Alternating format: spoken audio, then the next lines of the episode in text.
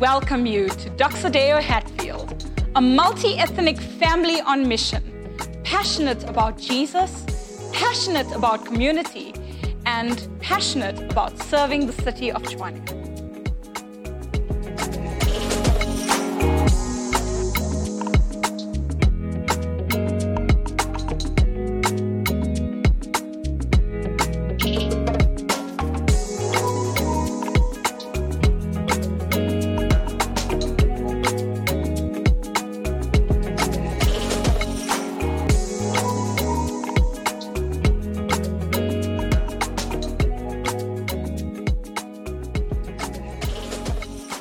Like a like a Hatfield, if you can grab a seat and you can open up your Bible in the same breath, you can open up your Bible to the book of John, chapter 1. So, John 1, verse 1. As you're doing that, some context. So, this man was this aged and battle scarred Christian. And for the last 50 years of his life, he had been introducing people to this Jesus. And over these years, he had seen thousands and thousands of people come to new life as they met this risen Jesus. And so, in his heart, in the last couple of years of his life, he had this, this stirring, this burning passion that others now would come to learn what he had seen, what he had experienced. And he wanted to write it down, and no one was more qualified than him to write it down. So, inspired by the Holy Spirit, carried along by the Holy Spirit, and with a heart to say, not only do I want to see people now for the first time encounter this life in Jesus, but I want to see Christians. I want to see them re engaged and reinvigorated by this man, Jesus. He wrote, under the inspiration of the Spirit, what we now call the Gospel of John. The good news according to John, the fourth of these four gospel accounts Matthew, Mark, Luke, and John. And at the end of this letter, this book, this biography of who Jesus is, he writes the following He says, This is my aim in writing about his life. John 20, verse 31. But these are written so that you may believe that Jesus is the Messiah, the Son of God, and that by believing you may have life in his name. He says, That's why I'm writing. That's why I'm giving the last portion of my life to account what has happened. And it's often been said when people read the book of John, the gospel according to John, they come away with, especially Christians, almost saying, It feels like I've met Jesus again for the first time. This book has an incredible, incredible power in introducing people to Jesus that have never known him and reintroducing Jesus to Christians to a place where they say, Man, I'm awed once again by who he is. And this is the heart behind it. John says, I want people to come to know Jesus so that through faith in him alone, they would now find peace and joy and hope and purpose. But from that, they would start nurturing a life where they begin introducing other people to Jesus so that they would experience now joy, peace, life, and purpose. Friends, this is Christianity to know Jesus and to make Jesus known. This is the whole picture. And often, this is what we would call evangelism. You know, we should tell other people about Jesus and shout them down or whatever your picture of that is. But the word evangelism from this Greek word evangelio literally just means good news. We are to be good newsing people. And our heart is that everywhere we go, this good news needs to capture us. And therefore, the early cry, the war cry of the earliest followers of Jesus in evangelism, you know what it was? Simply this come and see. John chapter 1 and John chapter 4, you're going to see that they are calling to their world. I have experienced as a witness who this man is. All I'm saying to you today is come and see him.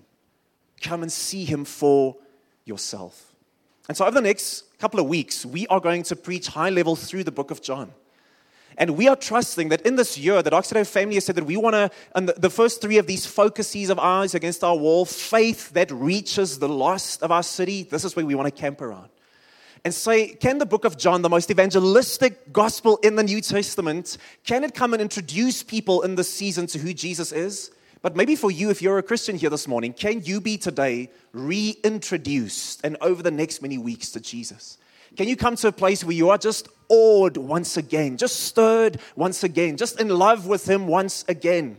See what He has done afresh in your life and say, I want to invite others to come and see. And over these nine weeks, I'll speak about it a bit more at the end. We've got a whole bunch of things planned. One of them is that we're going to do a nine week mini course on what it would actually mean to become a witness like this a natural, supernaturally natural life where I'm just very naturally introducing others to who Jesus is. And over these three weeks, we're going to have these three statements constantly in our mind. Every Tuesday morning, we're going to release one of these, and the community groups are going to work through them. And it's just saying very simply you don't have to be, have a PhD in theology or become a missionary or you know, be this highfalutin Christian. It's simply these three things to grow in love with Jesus, discover your design in Jesus. Who has He made you to be? And thirdly, just introduce others to Jesus. This is what it means to live the kind of life where people are constantly called to come and see. Is to just fall in love with them again, grow in that love, to discover your design that He's made you uniquely for the area and place and time that you find yourself in, and just begin this journey of saying, God, I want to introduce others to you. So, if we had to preach through this whole book, it would take at least a year. So we have to take it in big chunks. So today is the mother load of big chunks that I wish we could spend seven sermons on, but we have one. So one of the reasons, if you open up to John verse 1, one of the reasons why the Gospel of John in the ancient church was associated with an eagle, one of the reasons was that this opening chapter literally goes to heights of philosophy and theology and thought and heart and mind that is so deep that I'm telling you guys, we could spend the next nine weeks on just this, these first couple of verses. So we have to pick and choose today and be very picky and needy. I think there's one beautiful thing that I want you to walk away with. So let's read together. John 1, verse 1. In the beginning was the Word, and the Word was with God, and the Word was God. He was with God in the beginning. And all things were created through him, and apart from him, not one thing was created that has been created. And in him was life, and that life was the light of men. And that light shines in the darkness, and yet the darkness did not overcome it. Verse 9. The true light that gives light to everyone was coming into the world. He was in the world, and the world was created through him, and yet the world did not recognize him. He came to his own, and his own people did not receive him. But to all who did receive him, he gave them the right to be children of God. To those who believe in his name, who were born not of natural descent or of the will of flesh or the will of man, but of God. The word became flesh and dwelt among us. And we observed his glory, the glory as the one and only Son from the Father, full of grace and truth. Verse 16. Indeed, we have received grace upon grace from his fullness. For the law was given through Moses, but grace and truth come through Jesus Christ. No one has ever seen God, the one and only Son who is himself God. And at the Father's side, he has revealed him. Phew, all right. there's a lot in there. And I'm sure there's a lot that we could speak about, but I want us to just see one thing this morning. John goes out of his way to make a big point here because in the time of Jesus, the Greeks living around him had this belief that behind all of the universe and all of creation, there is something of an order, there's something of a rationality, something that's keeping everything kind of in its place. And they called this the Logos in Greek the Word. And they said a well ordered life is when you contemplate this big order behind everything. This is the purpose of life. Now, listen to what John says. He says, In the beginning was the Word, the Logos. And the Word, the Logos, was with God, and the Logos was God. So John deliberately borrows this philosophical Greek phrase, speaking to the Greek people of his day, and he says, That Logos, that thing behind everything, he says, That thing was with God, was God. It was at the beginning. And you can see his Greek audience kind of, you know, nodding their heads. Yeah, yeah, that's very mysterious and profound. The thing behind everything was at the beginning. It was there. It's ordering all of it. But now look at what John is doing. This is scary stuff. He says, He was with God in the beginning. All things were created through him. so he, he like pushes these Greeks like one step too far because he says that order, that thing behind everything, it's personal. That thing is not a thing at all. It can be known. In fact, He is the one to create all things, He is the one to whom it all points. And at that moment, the eyebrows would have been at maximum height in the room. What are you saying to us right now? And then he drops this bomb. He doesn't just drop the mic, he throws the mic into pieces when he says this that word, the Logos, became flesh and it dwelt among us. And we observed his glory. He shocks his audience like, What? The Logos, the reason, the all of it, behind all of it. Not only is it personal, it has actually come to us in the one thing we understand flesh and blood. He says, This well ordered life, it's not just contemplating the big order of all things. It's not just having these deep philosophical discussions and thoughts and, and, and actions around what is behind all of it. He says, It's a person to be known. A well ordered life is not found in thinking about something, it's found in knowing someone. He says the purpose of life is not just sex to be had, or money to be made, or a career to pursue, or philosophy to be understood, or a body to shape, or ideas to ponder. It's a person to encounter. That's the purpose of life. And when you truly encounter, John says, this person, he says something connects back into your soul at the deepest level of who you've always been. And that's why C.S. Lewis so famously says, when we come to the scriptures, the Bible, he says, we don't come to them to learn a subject, we come to be steeped in a person. And that's what we want to do. So, verse 14, if we just ask the question today, every sermon in the series is going to be just in the form of one question. If you ask today, maybe your friends, colleagues, family members, maybe your own heart is just saying, listen, I get it. Lots of Christians in our country, lots of Christian people maybe growing up around me. But seriously, what's the relevance of Jesus to my life? Let's be honest. What relevance does he have in 2022 to my life? I just want us to camp around this one verse, verse 14, that famously says, The Word became flesh. Secondly, that he dwelt among us. And thirdly, that we observed his glory as we try and answer that question. So, first up, the Word became flesh. So, what relevance does Jesus have to your life this morning, to the people of our city, to our country, whether in KZN, whether in Diepsloot, whether sitting here? whether in your house or in your office, I would say this that in Jesus, God can be known. He can be known. So at the beginning, it says here, in the beginning, Jesus was the Word of God. He is the Word of God. Now, would you agree that a person's words are the clearest expression of who they are? Do you agree with that? Let me give you a trivial and then a more serious example. So, trivial example let's say you are getting to know someone. When I was just getting to know Shay, when we started dating, before you really speak to them, like heart to heart, you just kind of infer things. You just study them. You look at them, you try and figure out who is this person. So, if I, for instance, just looked at my wife and I saw often drinking tea, but also drinking coffee, I'm like, I'm, I'm, trying to figure out how does this work? How can you be a tea person and a coffee person? Doesn't make sense. So now I'm like, I'm to have her over for a date at my place. So what I'm to do is I'm just to put both out, like tea and coffee, because I'm not sure. Is that what you would do? No. You would phone this person. You would speak to them and say, listen, do you want coffee or do you want tea? And then my wife will say, listen, I will drink tea if I really have to, but I love coffee. I love it. It's like the opposite of Jillian, basically. She will, she will drink coffee under threat of life, but she loves tea. Why? Because I can say I know about a person, I can infer things about your life, but when I engage you in speech, now I'm getting to know you. It's the truest expression of who you are, your word. Let me give you a more serious example. So, in the mornings, I've seen now, whether it's in the gym or when I drop off the kids at school, there are people that literally now, for almost a couple of months, I see the same people every single day. You have that, like in your workspace, you, you walk past the same people. Maybe the, the taxi that you get, it's always the same kinds of people around you. So, my thing is, I've realized that I, in my own mind, have gotten to know some of these people. I've never spoken to any of them.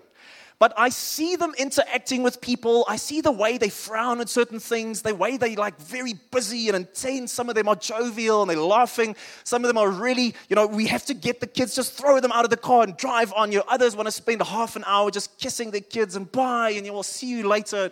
So I feel like I know some of these people.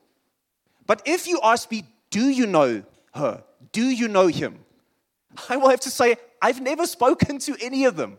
So I guess I do not know them. It's only the day, if you ask someone, Do you know that person? They are asking, Have you spoken to that person? Then I say, I have come to know this person. So listen to what John is saying. John is saying that Jesus is the Word of God. That's a massive statement. Why? Because he's saying that apart from Jesus, you cannot know God. Yes, you can know about God, of course. All of us can know. All of us do know about God. Every person, whether on an island or here in Pretoria, we know about God in our guts, in our hearts. In fact, you can know a whole bunch about God. You can even believe in the existence of God. You can even do a whole bunch of things in service of some God. So I'm not saying you cannot know about God, but John is making a bold statement and saying, but you cannot know God apart from Jesus. Why? Because John is saying that Jesus is the ultimate revelation of who God is. He is the Word of God. And maybe people say, and maybe you say that, maybe your colleagues or friends say that. Listen, I, I want to believe that this Christian stuff is true. But seriously, you're going to have to give me full proof evidence. I need a slam dunk argument. And my issue is can I just maybe take us back to a couple of weeks ago when we said, friends, when we spoke about doubts, There is no such thing as a slam dunk argument, a, a watertight case for almost anything in life. I told you about um, John Lennox. He's the, the emeritus professor of, of mathematics at, at Oxford, also PhD in philosophy there.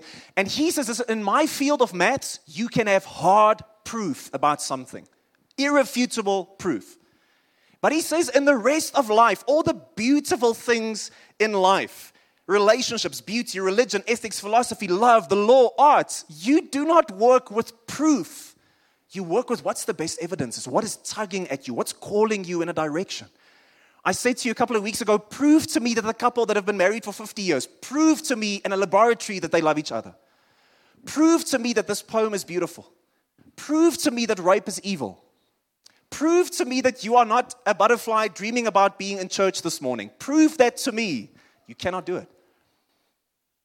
And so God says, I did speak rationally to you. Why? Because this word that he uses, he says, Jesus is the Logos. That's actually where we get our word logic from.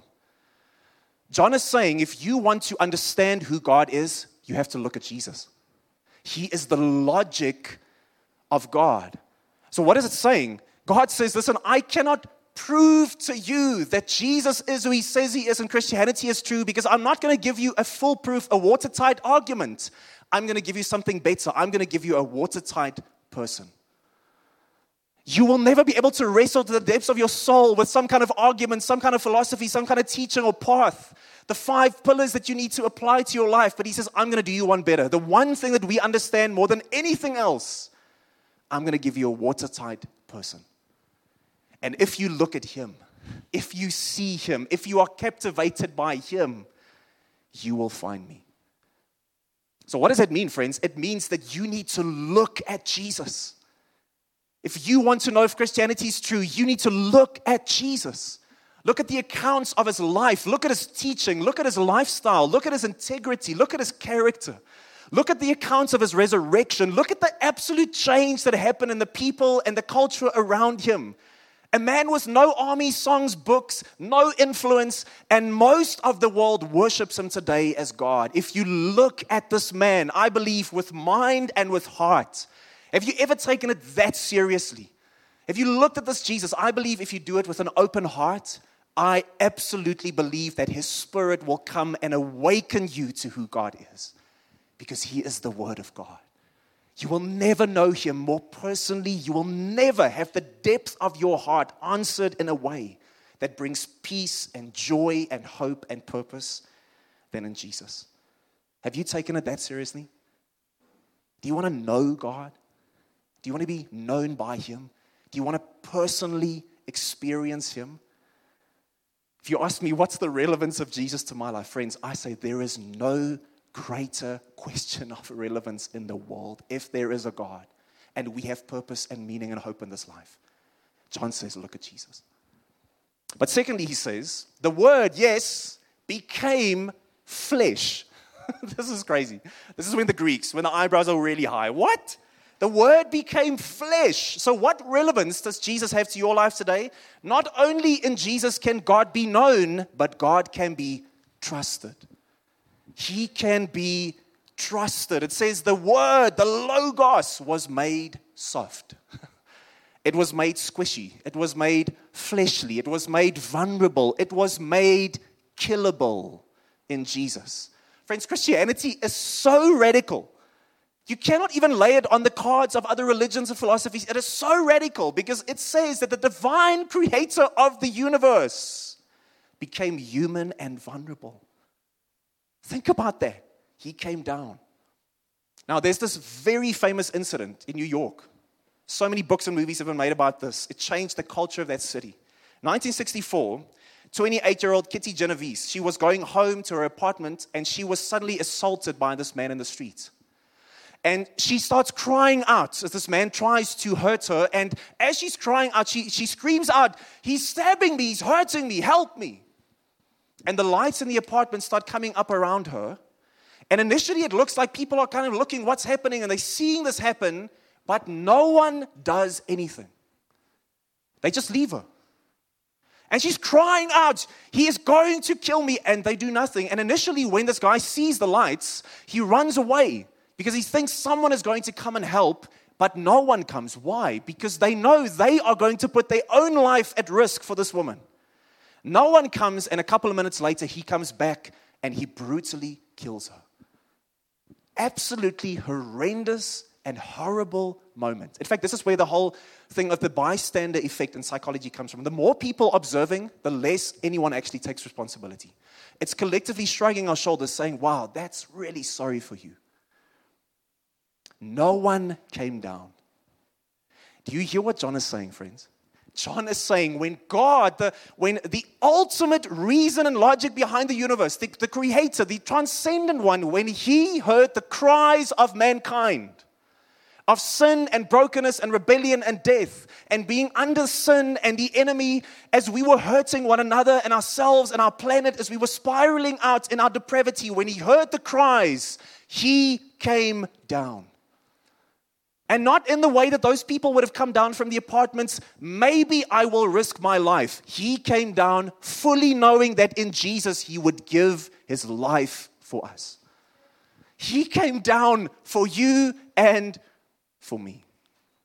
In fact, Hebrews 2, I love it. It draws out this idea. It says this in verse 14.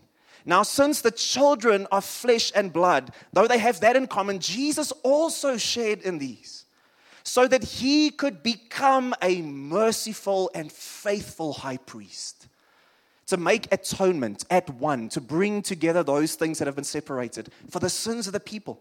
And since he himself has suffered when he was tempted, he is able to help those who are tempted. The writers of the Hebrews are saying if God has become flesh, friends, there is no one that better understands where you are today. There's no one that you can trust more than this Jesus. Because not only has He created you, I believe, not only was He the Word, but He's the Word become flesh, coming down for you. In fact, Isaiah in the Old Testament, when he would look forward, he sees something of who this Jesus will be, and he calls him what? The wonderful counselor. the wonderful counselor. Why would you do that? Why would you call someone a counselor? And we know this. If you've ever had counseling or a good friend as an ear for counseling, the best counselors are those who have gone through things themselves and they've experienced a sense of healing and now they can bring other people along. They are the wonderful counselors because they've been in the trenches. What is it saying about Jesus? It says that he is the one who fully understands who and what and where you are because he has stepped into it. You can trust him. You know, in primary school, I, I broke my collarbone playing rugby, and then stupidly not having it healed properly, the first time I played again, I broke it again. And even worse the second time. So that second time I had to get a plate, and it was a long story. But I'll never forget sitting next to the field in this little chair that the, that the ER guys had there. And as I'm sitting there, the nurse wants to try and take my shoulder pads off of my, of my, my head like this. If you know anything about collarbones, like to do this while your collarbone is broken is not very comfortable. So, and this thing is like basically with sweat and everything, it's like tied to my skin. So he tries to take it off, and it's so painful, excruciating. Years later, in high school, I'm playing rugby, and a guy in my team, he breaks his collarbone. I'll never forget just the reality of seeing him having to sit in that chair next to the field and realizing I have been there. I get it. I cannot take away the pain, but I can come in right next beside you. I can come and counsel and hope and just be there. Friends, the Bible is saying that this transcendent God has been in the chair with you. He has been in the chair, friends. Christianity is saying something no religion dares to say that the greatest conceivable being has become fleshly, has become vulnerable, has become breakable for love, for redemption, for at one mint. So, friends, have you ever been betrayed? So has he. Are you broken at the moment? So was he. Have you ever felt ignored and cast out? So was he. Hunger, loneliness, homelessness, grief, rejection, betrayal, torture, injustice. God has been in the chair. This is the kind of God you can trust. Not a God who points to the way, but who says, I am the way. You can trust me. You can trust me. And even if you say, Listen, Joe, I hear you, and that's very nice, but I have prayed. I have trusted him once. I prayed and he was silent and he ignored me. In fact, it felt like he abandoned me. And I get that. I've been there often and I will be there again. But do you know that even that Jesus has experienced? Say, what? Has Jesus experienced abandonment by God? Yes. Because in the Garden of Gethsemane, he prayed to his Father and he said, Father, if there is any way for us to, to save mankind from itself without me having to go into the very, the more, the, the mouth of death itself and carry this horrific, this, this weight of sin and brokenness and death on me, please let this cup pass. And in that prayer, he realized through that silence, no, let your will be done. So, friends, you need to frame the suffering and the hurt of your life through the lens of a God who comes down. I'm not saying you have to understand him. What I'm saying is you can trust him. That's who he is. So, finally, it says, yes, the word became flesh. But it says he dwelt among us so that we could see, experience his glory, his doxa so, what relevance does Jesus have to your life? I believe this that in Jesus, not only can God be known, not only can he be trusted, but he can actually be experienced in Jesus. Guys, if you're reading this verse in Greek, we are missing something in English. And it's pretty astounding because John the writer, he could have chosen any word to speak about the fact that God has now come to reside among us. He could have said, and the word, the logos, uh, you know, flesh and blood, he's come to reside among us, to live among us, to stay among us. But he did not choose any of those words. He chose one specific word. He said, This flesh, this God man has come to tabernacle among us. That's a, that's a weird phrase the tabernacle, this great tent structure of the Old Testament. He says he has come to tabernacle among us. So John deliberately goes to the Greek translation of the Old Testament and he says that moment when Moses and the people are in the wilderness and they've set up this tabernacle space, that's what Jesus has come to do.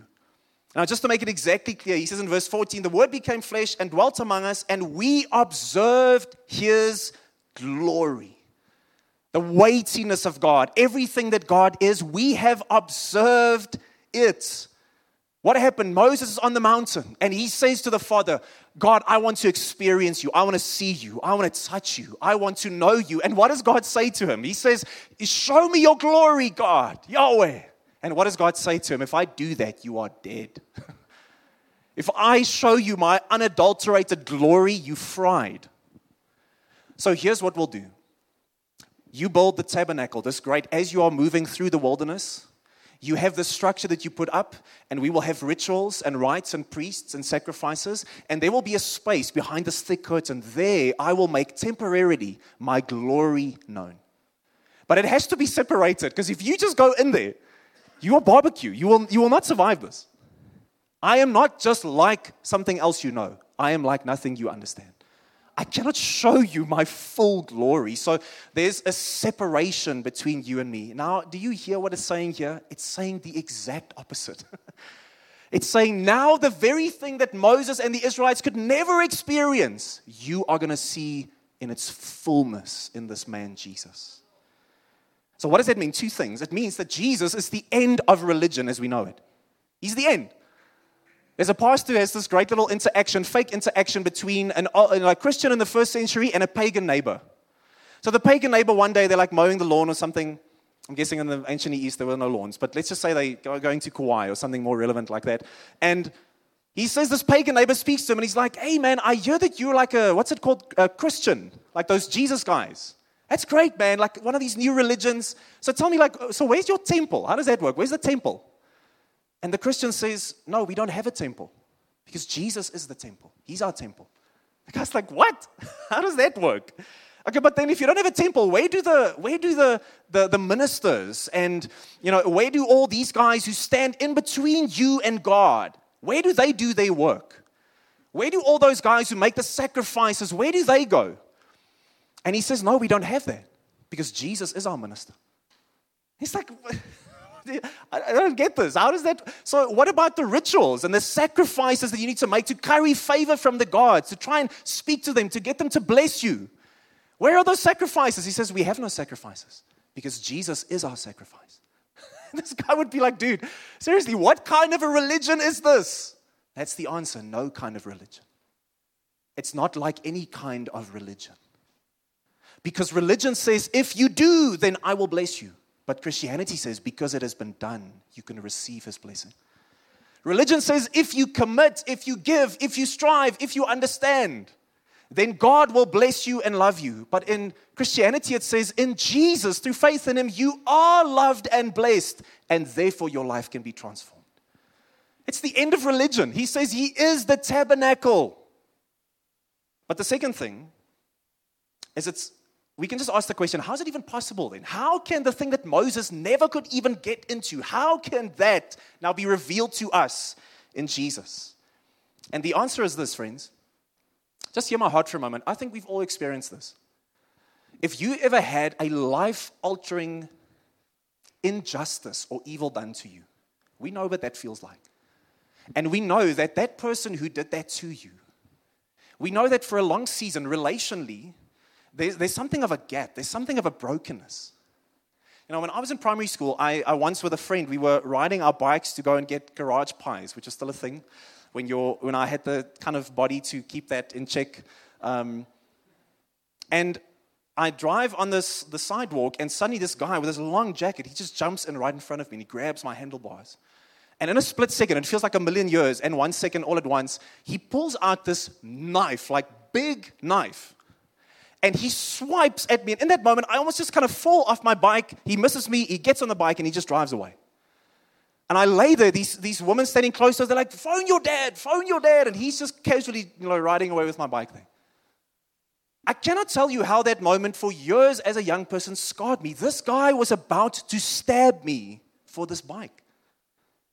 Just the brokenness again of our country and society and history, all, all, it just hit me. But I realized if this guy, and maybe the person who did something horrendous to you, if they just came and said, I'm sorry, you know, you know in your guts, it doesn't make it all right immediately, does it?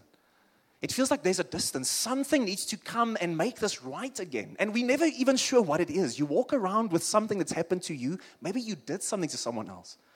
And you feel, what, what can close this gap? Now, what the Bible is saying is profoundly the following that that gap in relationship is infinitely small compared to the gap in relationship between mankind and God.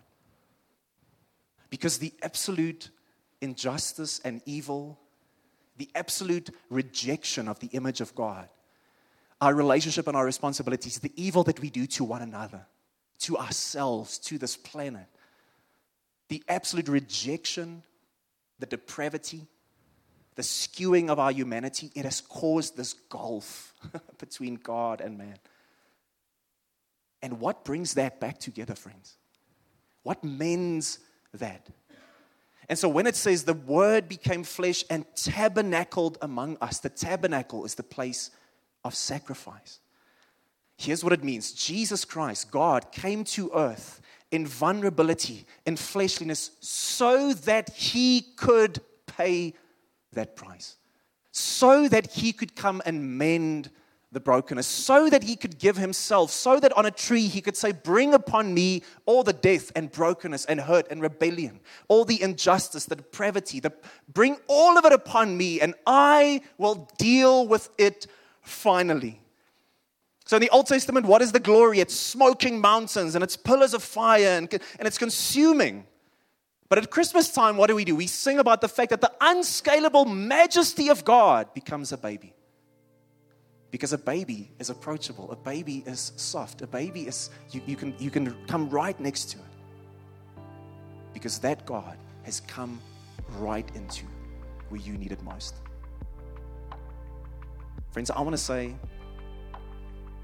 that if you ask me, what's the relevance of Jesus to my life? Can I just, can I just put it bluntly? There is nothing more relevant to your life. There's nothing more relevant to this city, to this country, than Jesus. Because in Him, I believe, I cannot prove this to you, but I believe. I believe the evidences for this faith is good, but I believe that this man is a water watertight. And I believe that when you look at him with an open heart, you will see that God can be known, He can be trusted, He can even be experienced. So, can I just leave you with just this thought to say, friends, if anything that I said now was even sort of true, do you realize that it puts you in such a corner, and me? Because the kind of man in history who says, I come to forgive sins, no man can do that. a man who comes to say, I come and reconcile God and mankind, no, no man can say that kind of stuff. So, a man who says that puts you in a corner because you either have to say, I reject this fool, I run away from this evil, self deceived devil, or I fall before him and say, Come and restore me and command me. But I cannot take the easy road of saying, What a good, what a good dude, what a good story, what a nice religion. I cannot go halfway with Jesus. Either he is everything or he's nothing. And with that, I want to say, friend, if you have something in your heart at the moment that is so broken, that is so hurting, go to him and trust him. Because in himself, he has exactly what you need to heal. In Mark 2, remember that moment where they, where they lower the man who's paralyzed into, into that room where Jesus is? Before the man has said anything, he's paralyzed. It's kind of obvious what his issue is. Jesus says to him, What?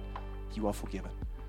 Your sins are forgiven. Before he heals him, he says, Your sins are forgiven. He hasn't said anything. Why? Because at the deepest level of that man's heart, there was this unspoken guilt and brokenness, and Jesus knew exactly. He said, In me, you will find healing. Trust him. Amen. Let's pray. Jesus, I pray this morning that we would come and see over the next couple of weeks, will you so stir us again? Holy Spirit, make Jesus alive to us again. And I pray that we would be so stirred that our words and our life would become altered in the way we live it. So that it's full of Jesus' words, full of your, of your hope, full of your vocabulary, full of your teaching and your grace, full of your actions. God, I do not want to be more of myself. I want to be more of you. And we pray that as a church, and I pray that for my heart. I pray it for every person today. In Jesus' name.